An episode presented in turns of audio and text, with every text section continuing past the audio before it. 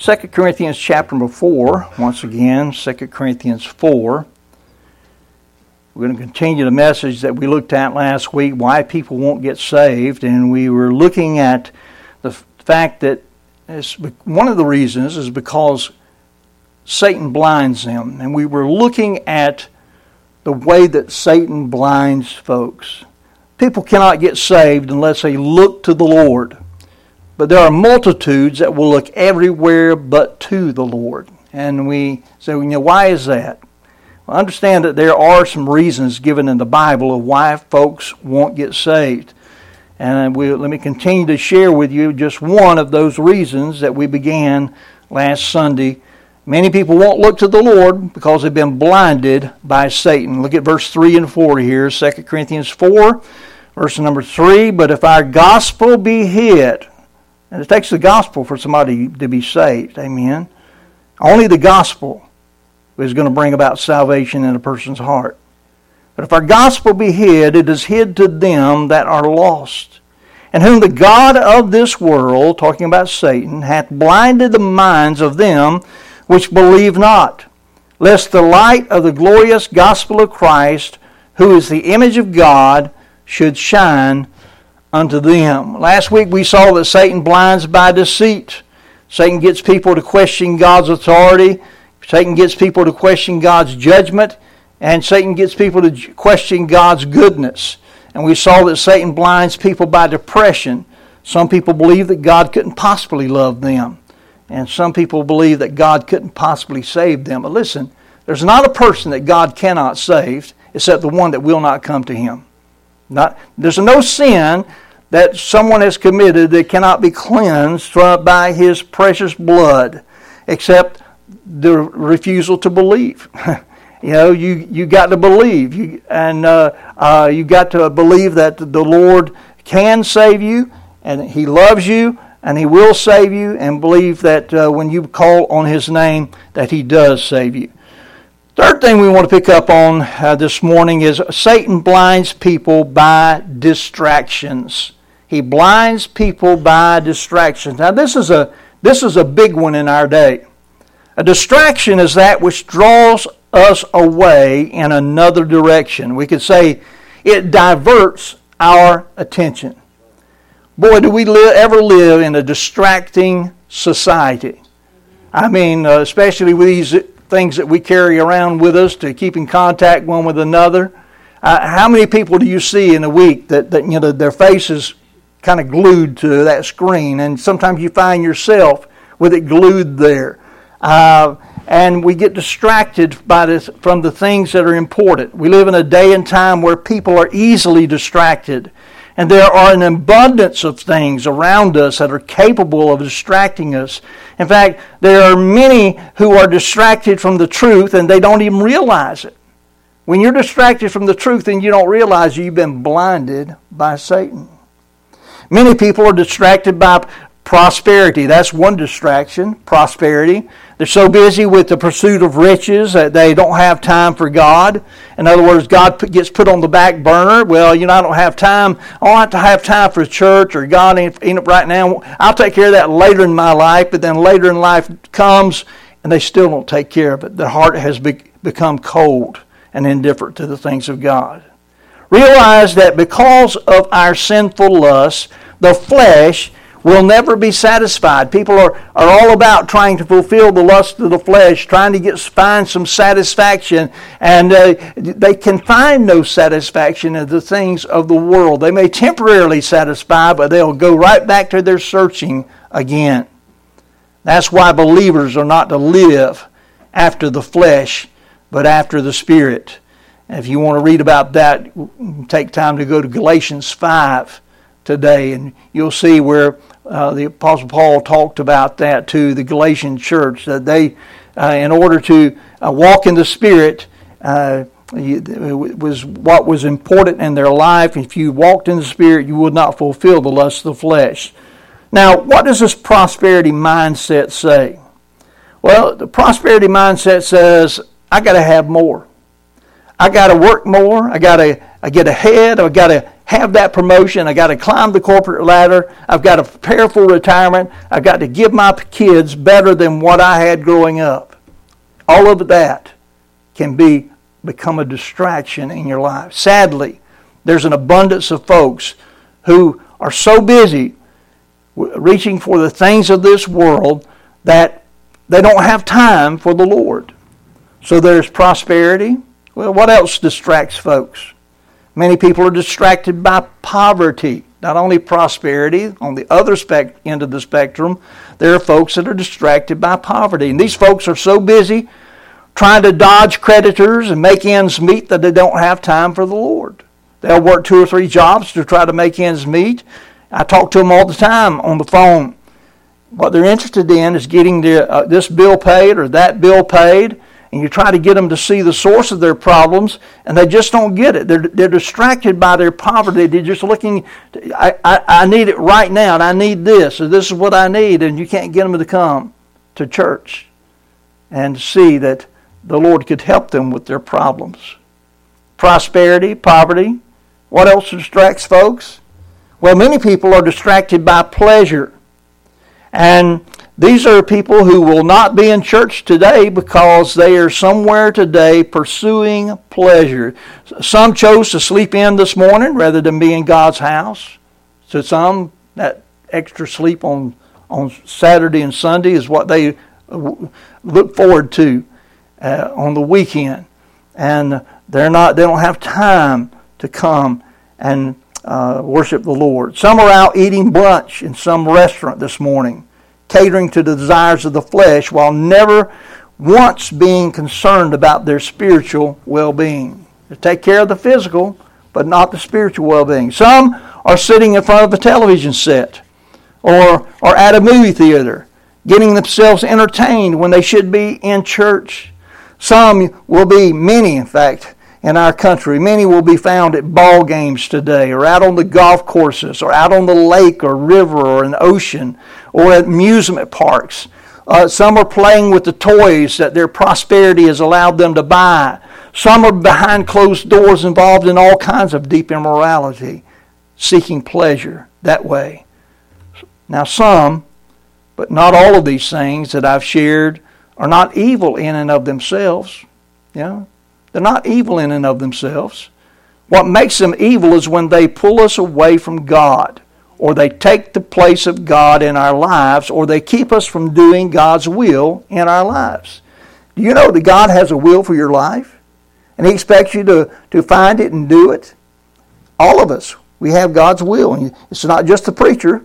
Well, preacher, we know that you have God's will. You're supposed to get up in the pulpit and preach. Well, that's true of a preacher. That's, a, that's God's will for my life. But God has a will for each and every believer. As well, people need to find what the Lord wants them to do. But we know that the things they put in front of the Lord have become gods. Exodus 20, verse 3 says, Thou shalt have no other gods before me. Sadly, pleasure has become a God to them. Matthew 6, verse 33 tells us to seek ye first the kingdom of God and his righteousness, and all these things shall be added unto you. Satan blinds people by deceit, by depression, by distractions. There's a fourth way that he distracts folks too, and that is by disharmony. Disharmony. Satan will use disharmony in the family to blind people. You know, families are in trouble today because of satanic attack. We know that. Satan uses adultery, he uses incest, he uses divorce, he uses abuse, he uh, uses neglect in the family to keep people blinded to the truth of the gospel. Some have been mistreated by family members in a relationship that should have been a loving relationship. but They've been hardened against the idea of a loving God because they didn't they weren't raised in a loving relationship. Listen, don't take that out on God. You know, uh, understand that God loves you, no matter uh, what your earthly father was like or earthly mother. You have a heavenly Father that loves you enough that He sent His Son to die for you on the cross of Calvary. Amen. Some have grown up being allowed to live their lives as they please with little or no discipline in their lives. Uh, for a period of nine and a half years, I ministered to a lot of those fellows in prison uh, whenever I was in Tennessee. I was at Riverbend Maximum Security Prison, and many of them would tell you uh, the reason I'm here is because uh, I had no discipline in my life. And that's why some of, of their hearts are repulsed by a God who would dare tell them no and mean it because their daddy and mama never told them no and meant it. Some have been raised to believe that there are no consequences for sin. And that's why the prisons are full and our society is so lawless right now. Are you appalled as I am about the lawlessness of our society? I mean, on every hand, it just it seems you know, people that ought to know better and people that are in positions of authority even are, are full of lawlessness. That could be a whole other sermon in itself. But suffice it to say that Satan will use any and every avenue to blind people that he can. Satan will use disharmony in the world to blind people. Listen, instead of fighting our sin problem, we, we fight with other sinners because of the lust that war in our flesh. You know, the Bible said it was going to be that way. Uh, James, the half brother of our Lord and Savior Jesus, uh, uh, said in James 4 1, From whence come wars and fightings among you? Come they not hence even of your lusts that war in your members? I want you to listen close to me. Satan doesn't care if you fight communism or fascism or militant Islam or the opposing political party to what we are. He doesn't care about that. Uh, you know, uh, Satan doesn't care if you are a good patriot. He'll let you be a good patriot. Satan doesn't care if you are pro-life. Satan doesn't care if you fight all the right battles in this world as long as you lose the war. That is, as long as you stay lost. He wants you to stay lost. The more Satan can keep people fighting each other, the more their minds will be diverted from the real battle, the spiritual battle. You know, our problems appear to be flesh and blood problems. I mean, when we look at it on the surface, you know, people are fighting one another and uh, opposing one another in ways, but but uh, but there are so much so much different than that. They're not just flesh and blood problems. We are in a spiritual battle. A spiritual battle. Satan and all of his cohorts are unified in their efforts to keep as many people lost as possible. And that's why we as believers are admonished in Ephesians 6, verse 10 through 13. That, uh, Paul said there, he said, Finally, my brethren, be strong in the Lord and in the power of his might. Put on the whole armor of God that you may be able to stand against the wiles of the devil. For we wrestle not against flesh and blood, but against principalities, against powers, against the rulers of the darkness of this world, against spiritual wickedness in high places. Wherefore, take unto you the whole armor of God that ye may be able to withstand in the evil day, and having done all to stand. Now, while it may manifest itself in wars and fightings and the flesh and blood uh, that we see. It believe believe what the Word of God says. The, what's behind it all is a spiritual battle. And if Satan can keep someone lost, you know, that's what he wants to do. But if he can't keep someone lost, then he wants to keep them involved in things that don't matter or things that will hinder or hurt their testimony for Christ. Satan fights to keep us out of God's house. He does. Satan fights to keep us out from God's word. He don't want you reading your Bible. Satan fights to keep us away from our prayer closet. He don't want you praying. You know, he don't want you when you know when we have a new prayer list back there. He don't want you to pick that up. He'll get you to forget about that, and uh, your your mind will wander whenever we're in prayer time. You'll be thinking about everything in the world except what we're praying about. He doesn't. He doesn't want you to pray because he knows that there, there's power in prayer. So he fights to keep us out of God's house, out of God's word, and out of our prayer closet. Satan will use disharmony in the family. He uses it in the world. But Listen, Satan will use disharmony in the church to blind people too. I grew up in church. I know what I'm talking about. Okay? I grew up in church.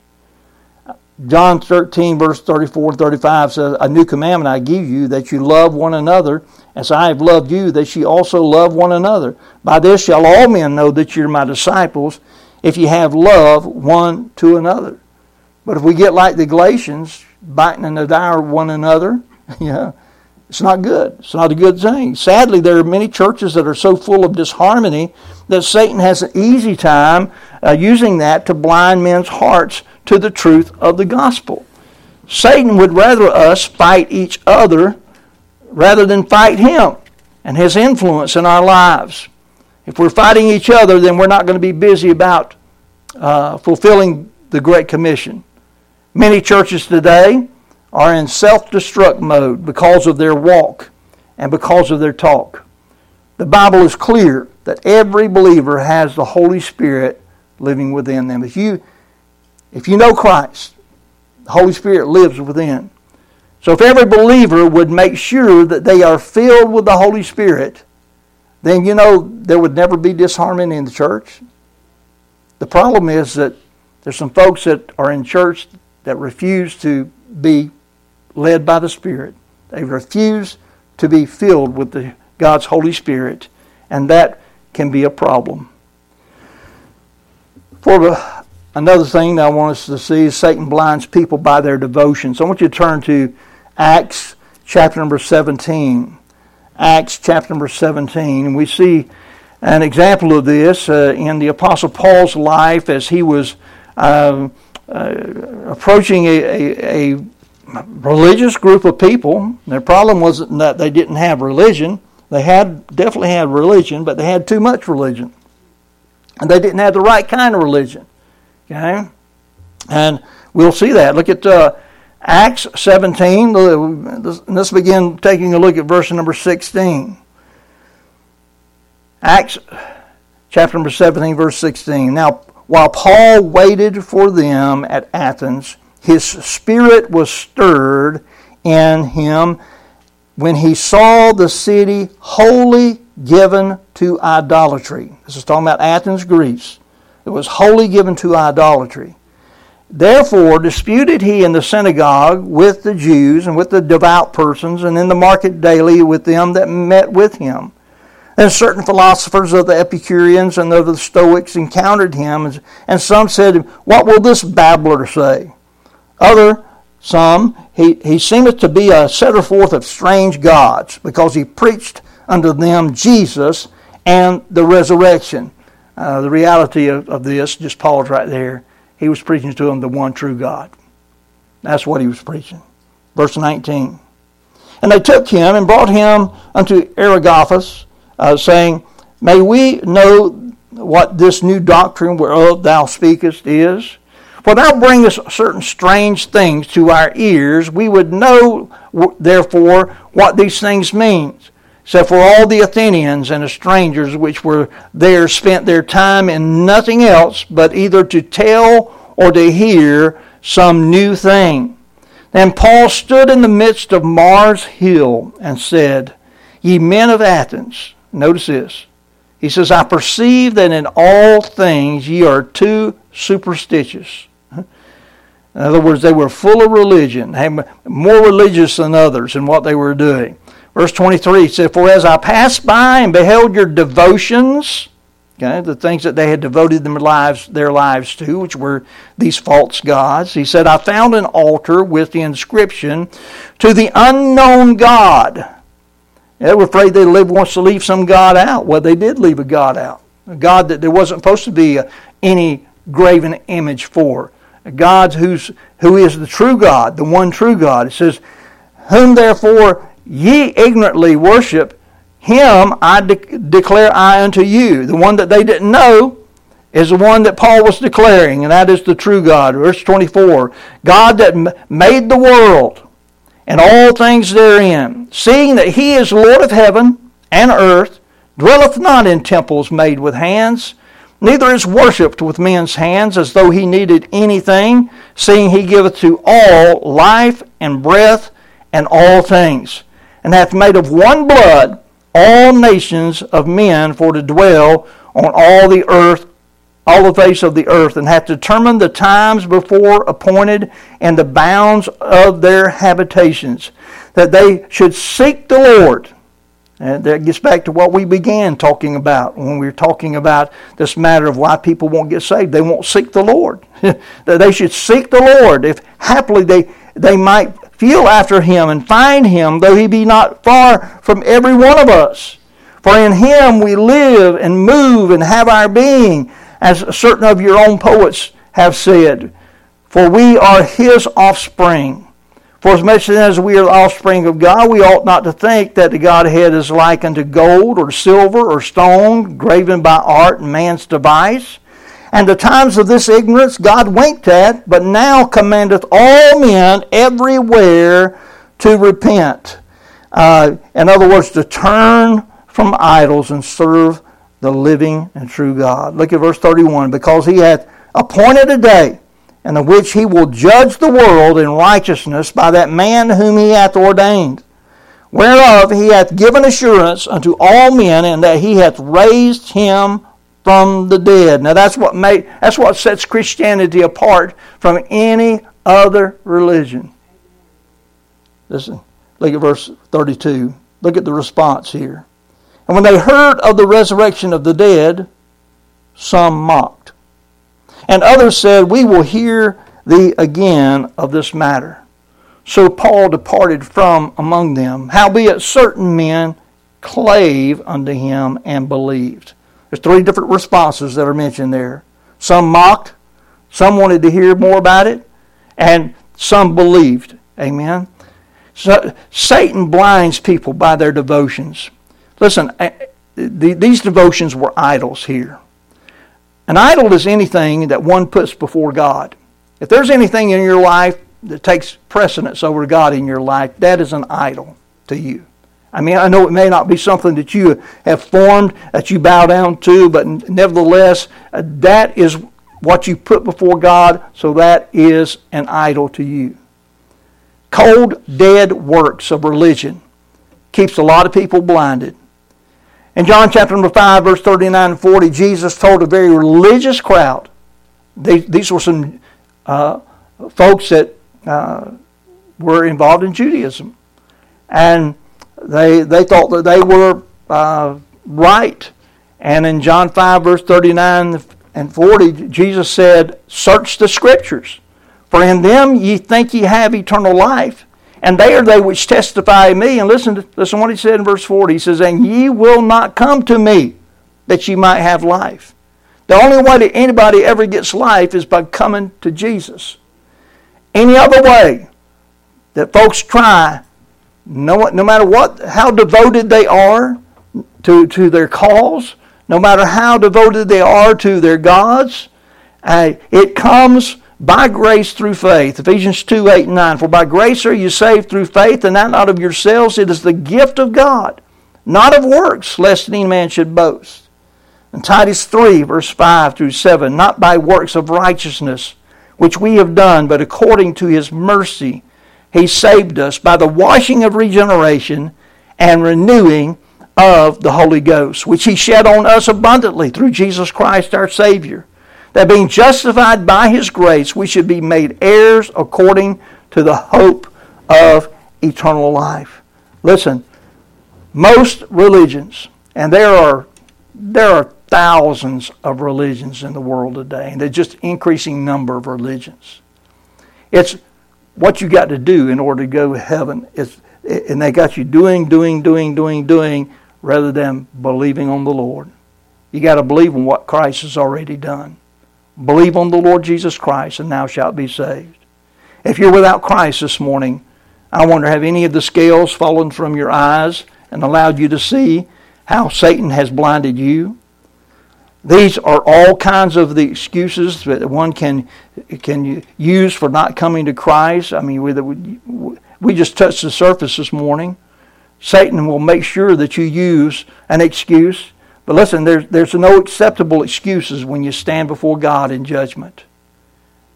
Except a person repents of their sin and believes on the Lord Jesus Christ alone for salvation. It's not believing in Christ plus anything or minus anything, but you got to believe in Christ and Christ alone. What He did on the cross. The gospel is how that Christ died for our sins according to the Scripture.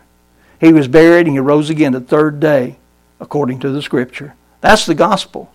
And only Jesus can save.